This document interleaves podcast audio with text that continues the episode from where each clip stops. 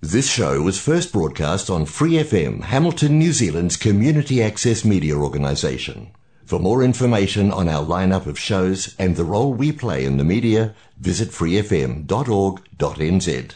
Flat Out Whānau, you're Lady H, host of Flat Out Pride on your Free FM dial. If you're a Waikato local with an idea for your own show, Free FM would love to hear from you. Check out our website, freefm.org.nz, or find Free FM on Facebook and get in touch.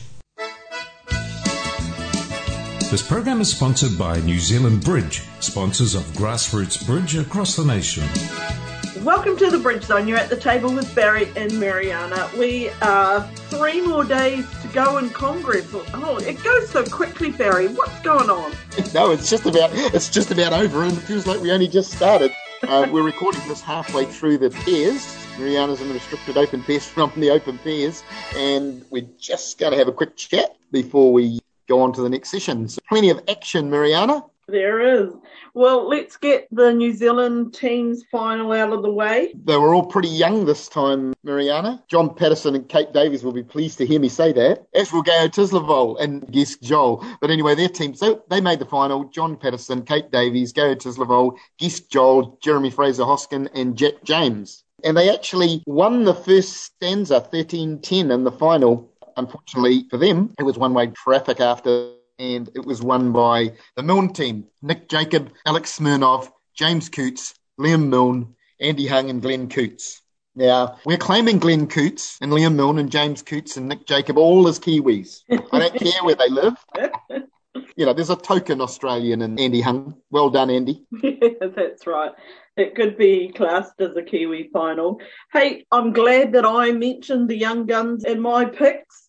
You did well. I don't think I did very well with the uh, Milne team, but didn't have the Fraser Hoskin team, I don't think. So, mm-hmm. so there you go. Well done, Mariana. No, it's it's good.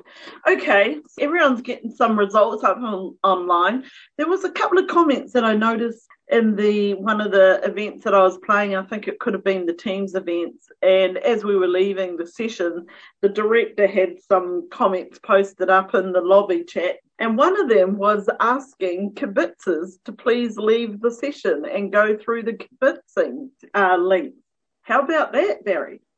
Yeah, I sort of know why that was. The results, uh, you know, on the online have not been all that quick getting up. And if you go into the kibitzing, of course, it is well behind. Whereas if you go into the players' lobby, and I'm not telling anybody to do this, if you go into the players' lobby and click on the scores, you get more up to date scores. So I think that's why people have been doing that. But obviously, the directors are not keen on people no. going in there and doing that while players still taking place. So a bit tricky.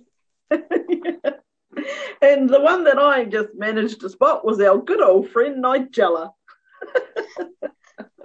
oh, he's world famous, that boy. anyway, yeah, so people were wanting to know what's going on, and that's what they've been doing. So uh, they have, I see that um, they did broadcast the New Zealand team's final. You were able to watch it on, I don't know who was watching it on, but uh, Switch, it was V8 Mama or something it's called, isn't it? Or whatever oh, it is. right. Yes, yes. so you could actually watch and hear the commentary, see what was happening. Lovely. Oh, and it was a... and it was live.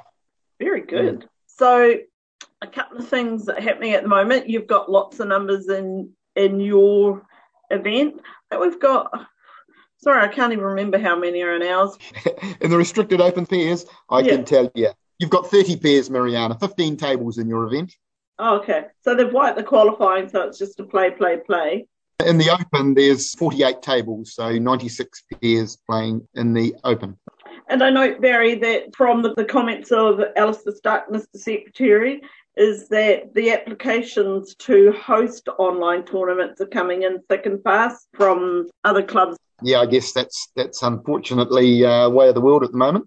Face to face is becoming less and less common. Yes, we're actually having a discussion about whether what we're going to do with the Jubilee for Hamilton Club because we're 70 this year whether we're actually going to do something or like everybody else, maybe put it off till next year and hope that things get better because it is a monumental achievement, really, isn't it? 74 years for a club. So we could celebrate next year 71 years, you think? or the, well, there are only other options, really, if we continue to go through the levels. Because there's going to be so many people that have touched the Hamilton Bridge Club over the past 70 years, obviously, that people really might not want to travel. With all this um, level two coming in in the COVID situation, you don't really want to be putting extra people at risk, do you?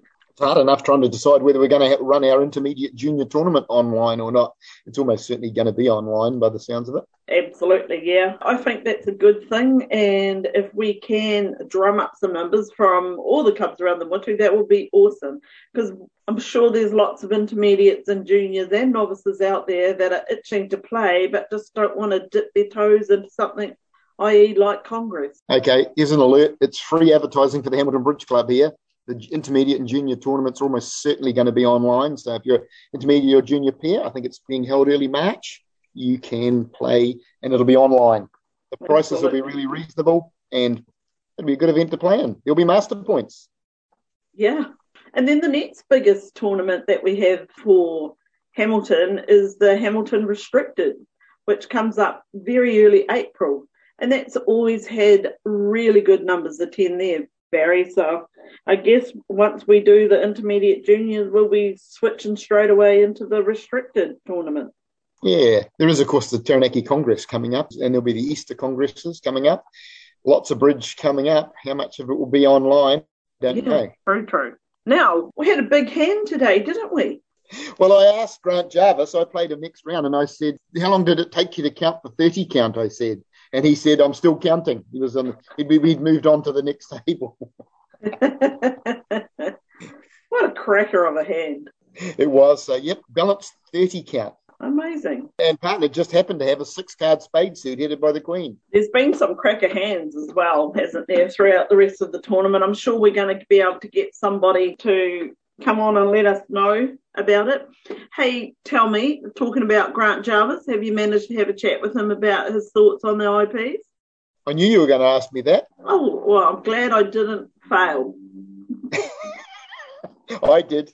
Well, it'll be interesting because I think a lot of people are going to start thinking about that now, aren't they? Into peace. Yeah. yeah don't well, you have to get your names find... in rather early? I know it's a long way off, but I reckon there's a pretty good chance that might be online as well. But well, who knows? Things might change. All right. Have you got anything else? Any other gossip? Well, there's a few results that we haven't looked at yet. It's The Open Swiss Pairs was won by Susan and Dennis Humphreys, father and daughter combination from Michael Courtney and Giselle Mundell. I guess we'll have to give the Aussies credit for coming second. And Blair and Liz Fisher were third. Restricted Open pairs, that was won by David Esterman and Alex Drum, Australian pair. And second were Helen Walker and Lee McDonald from Wellington. Third, Shirley Bain, Graham Young from Tauranga. Intermediate Swiss pairs was won by Heather Robertson and Dennis Watkinson. And second was Zing Zhang and Anne Gordon. Yeah. Old, old, partner of yours, wasn't it, Mariana? That's right. Zing from Palmy and Anne is from Palmy, and he had a stint up here in Hamilton for a little while. The intermediate pairs, yeah, that was taken out by Sebastian Langdon McMillan and William Han, and second were Rosalind Cott and Richard Ryan. Oh, I'll do the juniors. So the juniors were taken out by Janet Milbank and Jenny Elgar. Martin Berry, Amanda Bublitz were second, Catherine Morgan and Jackie Pullman coming in third. Intermediate teams, that was taken out by the Kareen team. That was Chris Kareen and Jill Patterson and Kathy Carroll and Felicity Henne. From across the water, Mariana, Waiheke Island. Ah, yes, actually, yes. I do Island, recognise those names. They'd be very happy. Lots of results coming out of here and some more to come. New Zealand pairs and New Zealand Open restricted pairs. Judge Julie, we'll be talking to her later on. Uh, we will. Um, she's busy playing the New Zealand pairs at the moment. They're qualifying at the moment. They're 13. The top 14 qualifying at the moment. They're coming 13. Let's go off and listen to Kermit. Get your gumboots on. We're going down to the pond with Kermit. Phenomena. Phenomena. Phenomena. Good morning, Kermit. How's your Congress gone so far? Well, I um, can't announce any amazing results, but I really, really enjoyed it. And I really want to thank the organisers for getting this up and running. A big challenge. You haven't done it before, and good on you. Thank you from everyone that's participated. Yeah, yeah, they've done a great job. They have. It's been really enjoyable, and some parts not that enjoyable, but I'm still super excited to be playing in it. some of us have still got the pairs to go. I'm going to be at work, so no, I won't be playing the pairs. It's not my favourite brand of the game anyway. I'm an imps person. so today's subject. Today's subject is should you be making bids that your partner might not understand? That you don't have an agreement for that could confuse partner. And some people would say, yes, they should be able to work it out. And some people would say, no, don't put them under that pressure. So, which camp are you two in? It could be a really, really, really clever bid to make, though, Pam. What about that? I've got as a story from the teams. If partner can understand what it means, it's just going to be brilliant. I'm just going to sit on the fence because I can see issues from both sides. Yeah. Well, I tend to be of the don't make it hard for partner. If you can do something clear. But I had a hand I really didn't know what to do with. I made a bid that I thought might cause my partner some trouble, but he came up, as they say, trump. So my partner opened three hearts preempt, and I held. And remember, we're saying this in suit order ace X, stiff queen, ace king jack 10 to 8, diamonds, and ace X of clubs. Pretty good hand, as you could as you'd agree. Yep. But what to bid? It looks like a slam, and it could be a grand slam if partners got the right cards. I wasn't quite sure how to bid this one, so I bid four no trumps, key card, and heart. I'm only missing the ace and the king of hearts, so I've got all the other aces. So I started with key card and hearts. I'm even thinking about seven on this hand. But partner only confessed to one key card. And now I didn't like anything really. So I made a bid that I thought was uh, not clear to partner. I bid six diamonds and I bid it thinking if partner bids six hearts, I'll just have to accept that and hope that we can make six hearts. I wasn't even sure we could make six diamonds, but I was going to hope that I could make six hearts. And um, so I bid six diamonds and long wait till the bid comes through from the other side. And my partner found the pass and, and six diamonds was fine.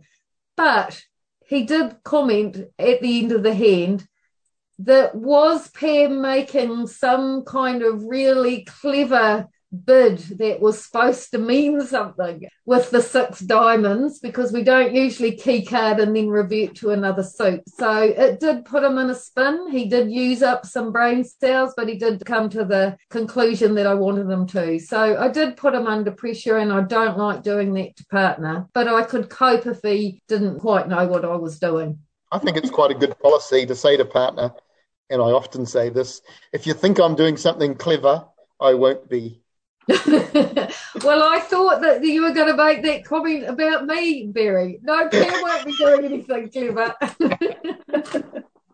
he probably looked at it and thought, okay, so Pam's saying I can play here, but I can probably tolerate it if you take it back to hearts. Would that be right? We don't have an agreement. We're not, we've played a little bit together, but we're not a hugely experienced partnership. It's okay. tricky. You could argue that Pam was only interested in diamonds. Perhaps she should have bid them in the first place. Right. But and to go this way, maybe she has some tolerance for hearts. I don't know. Once again, what partnership do you know that's discussed that? The difference between bidding diamonds and then key carding or partner well, I wasn't even sure that four diamonds was natural at this point. So okay. um, yeah, I thought it might be we play rolling cues, and I thought it might be a rolling cues. I don't know. So anyway, all's well that ends well, but I do not like putting pressure in. I don't like it to see people say, well, you know, just use logic. if I recall the hand, Pam, six hearts does make. If you can't bid your eight card suits, what's the world coming to? Well, especially when they're Ice king jack ten. Sorry. But I didn't. I really, really didn't want to confuse my partners. Yeah, especially in a long event. Don't put your partner under pressure. I reckon.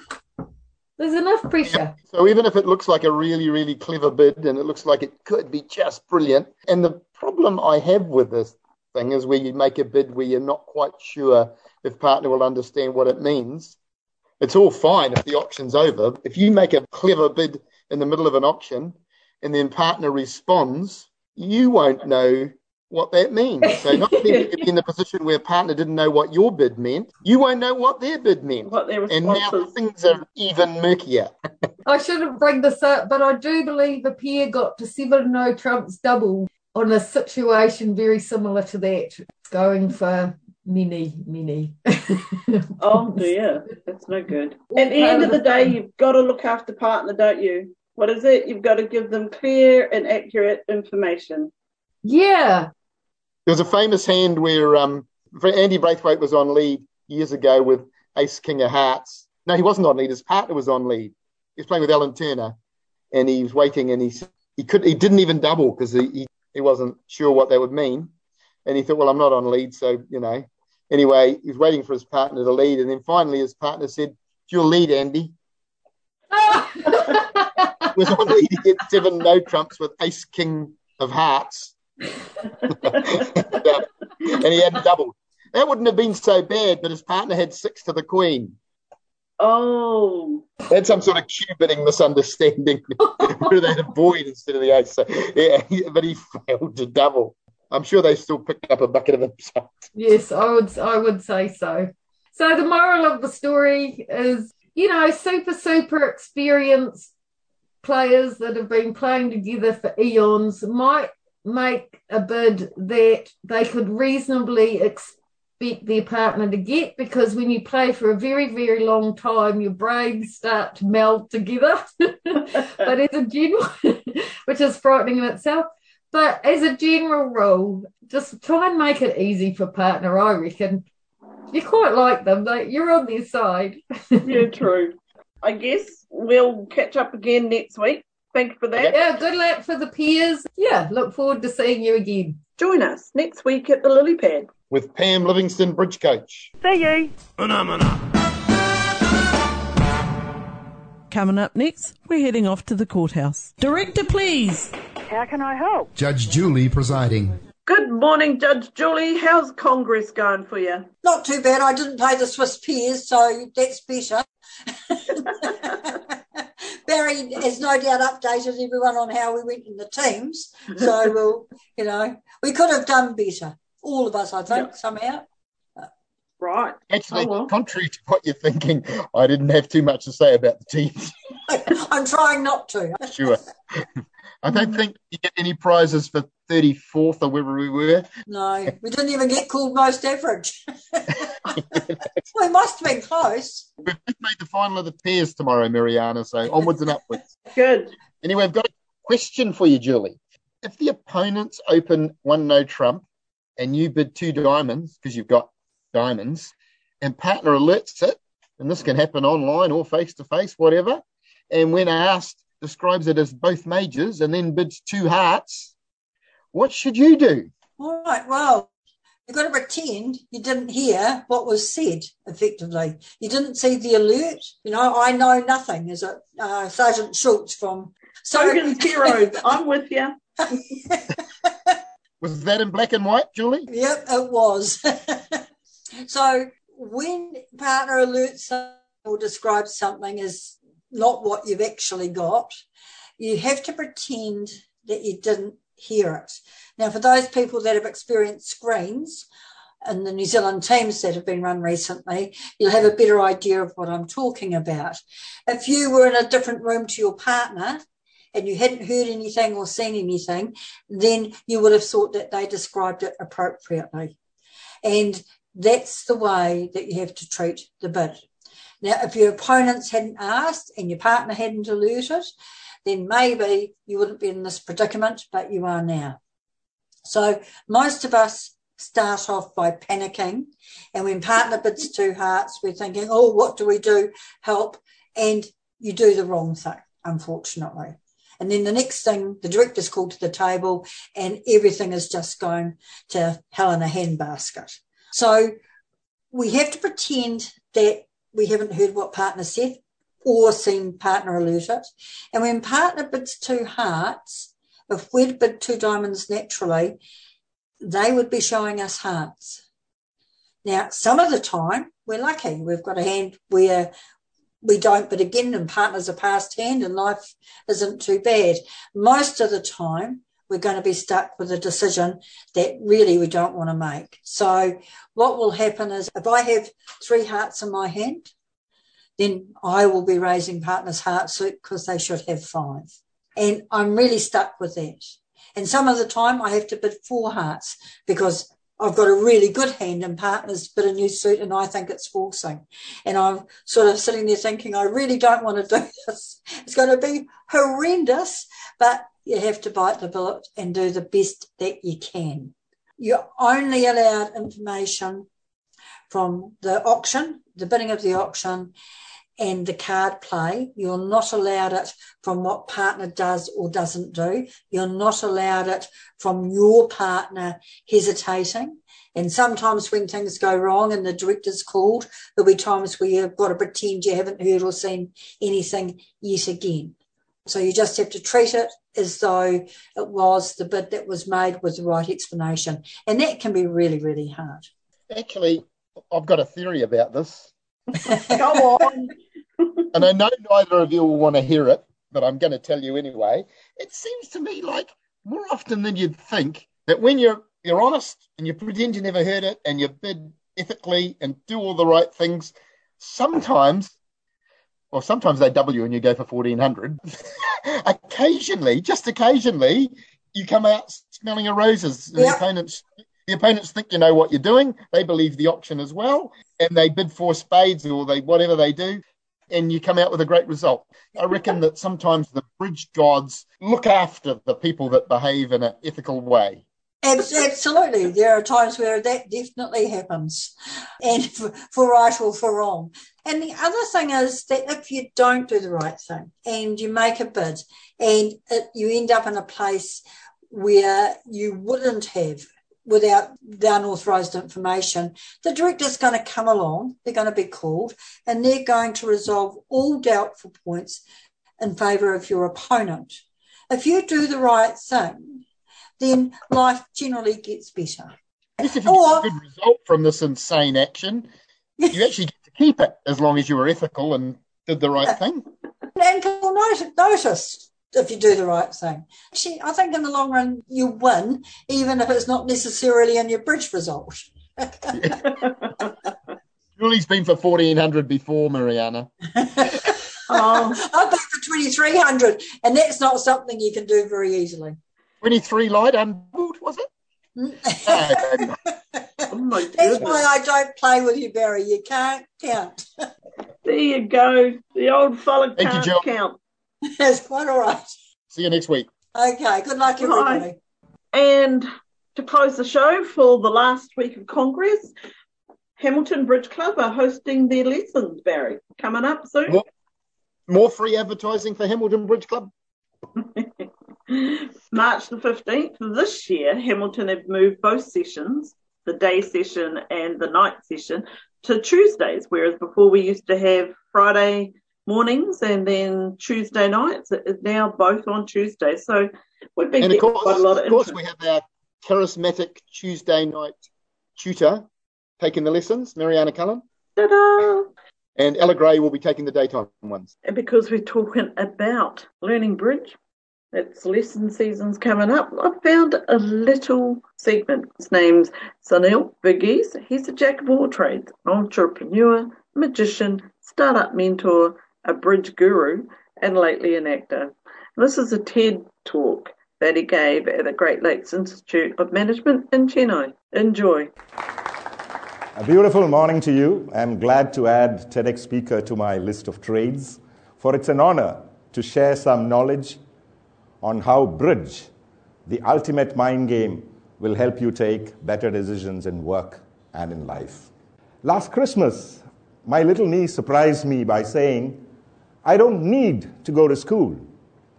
Need not, because the web teaches you everything. I was a little taken aback. I asked her, What will your parents say? Her answer shocked me even more. I don't need no daddy. Uber is my daddy. I don't need no mummy. Swiggy and Zomato will do. I don't need a teacher. Google is my guru. Makes sense, eh? All information is available at our fingertips. How we use this information to take intelligent decisions is what will determine success for you and generation next. But first, let me give you three reasons why bridge is the ultimate mind game. Number one, it's the only card game which is interesting even when played without money or gambling.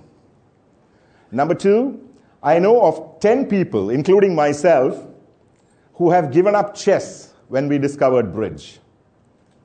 Number three, software and computer programs have beaten human beings in chess many years ago, poker a few years ago, Go, which is a Chinese mind game last year, but is nowhere near besting an expert bridge pair. Need I say more? Bill Gates was an avid bridge player. He said, It's a game you can play at any age. If you take it up young, you have fun all your life playing it. A lot of games don't have depth. This one does. Martina Navratilova, an avid tennis player, she knows a bit about games, has brilliantly summarized it thus Bridge teaches logic, reasoning, quick thinking, patience, concentration, and partnership skills. What else is required to succeed in today's life, sir? In a nutshell, bridge is a card game full of strategy and tactics. It involves logic and probability. It enables problem solving and enables you to solve life's complex problems. It's a lifelong game. You can take it up at any age and play right till your final breath. It enables partnership aspects of cooperation, communication, trust, and patience. Actually, playing a bridge hand is like planning a project. It enables you to meet deadlines, prioritize time. In a bridge game of approximately seven minutes, each of the four players is taking three or four decisions with incomplete information. This is pretty much what a marketing manager does when he does a pricing decision, or a stock trader does when he buys or sells stock. Bridge tests multiple intelligences, both the left and the right side of the brain, many times in seven minutes. It's inexpensive to learn, only a pack of cards. You need only four players. There are no barriers of age, language, economic status, or gender. It's a lifelong game. You can start. I've taught children of eight, and I know people who are 90 healthy playing bridge. And we'll hear more from Sunil next week. Enjoy the rest of Congress, those people that are playing. We shall catch you next week. Bye for now. New Zealand Bridge, sponsoring bridge from beginner to international nationwide.